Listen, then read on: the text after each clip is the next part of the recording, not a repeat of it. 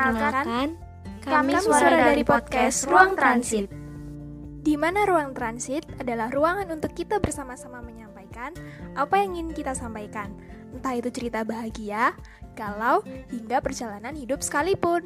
Sekiranya ruang ini bisa menjadi ruang untuk kalian duduk sejenak, menikmati suara dan cerita kami dengan harapan kalian bisa menemukan kisah yang serupa dengan diri kalian untuk kemudian kalian beranjak dari ruangan ini dan kembali teguh menjalani hidup kalian. Hidup gak selamanya akan baik-baik aja. Jadi, yang bisa kita lakukan adalah duduk sejenak, biarkan pikiran kita istirahat sejenak. Kami akan temani istirahat kalian di ruang transit ini. Selamat beristirahat sejenak di ruang transit.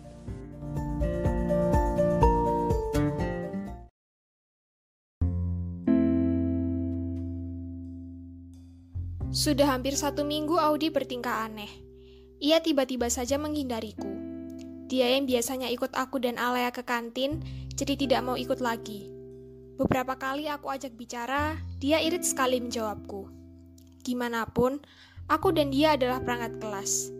Dia bendahara satu, aku bendahara dua. Kami harus kerja sama. Aku sedang menghitung uang kas dengan Audi. Di, aku udah pernah cerita belum sih kalau aku ketemu Kak Yuda itu di bimbel pas aku kelas 5? Aku berusaha mengajaknya bicara. Biasanya dia senang kalau mendengar aku cerita tentang Kak Yuda, kadang sampai heboh sendiri dengan Alea. Tapi sekarang dia cuma diam, fokus mencatat di buku kas. Aku berusaha melanjutkan ceritaku. Kalau kamu jadi aku, bakalan risih gak sih kalau diliatin mulu sama cowok? Mana gak pernah ngajak ngomong? Baru selesai aku bicara, tiba-tiba Audi berdiri dari kursinya. Kamu lanjutin ya, Aku mau makan di kantin. Audi kenapa sih? Kayaknya aku nggak ada bikin salah sama dia. Kok tiba-tiba jadi aneh banget? Dan akhirnya aku mengetahui alasan mengapa Audi menjadi seperti itu. Saat ini aku sedang berdiri di parkiran sekolah dengan hati remuk seakan dihancurkan secara paksa. Gimana enggak? Sekarang di depan mataku, aku sedang lihat Audi berdua dengan Kak Yuda, gandengan tangan dan mengobrol asik sekali. Jadi ini kenapa Audi menghindariku. Pengkhianat dan gak tahu malu. Sangat tidak tahu malu. Setelah kejadian aku melihat Audi berdua dengan Kak Yuda, semakin banyak rumor kalau mereka berdua pacaran.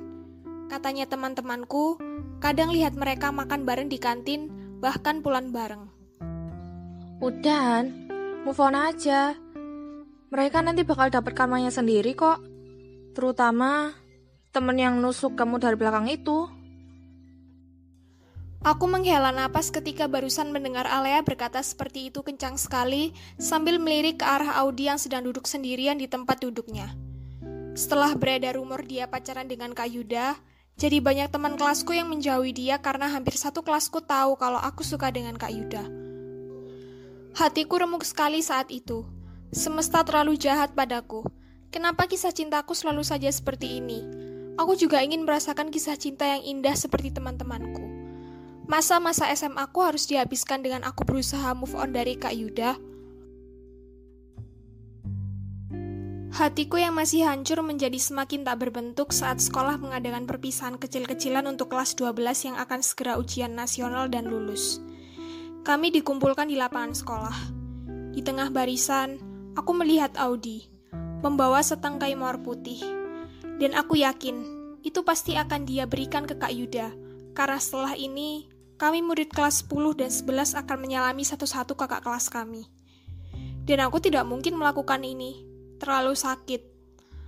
Akhirnya aku menarik Alea, agar ia ikut denganku sembunyi di kamar mandi. Di sana aku menangis, sakit dan sesak sekali rasanya. Udahan, move on aja yuk. Aku lama-lama gak tega lihat kamu kayak gini. Alea berusaha menenangkanku. Hancur sekali rasanya waktu itu. Ketika harapanku sudah tinggi, ternyata semesta jatuhkan aku untuk membuat sadar bahwa bukan dia yang semesta mau untuk bersama denganku.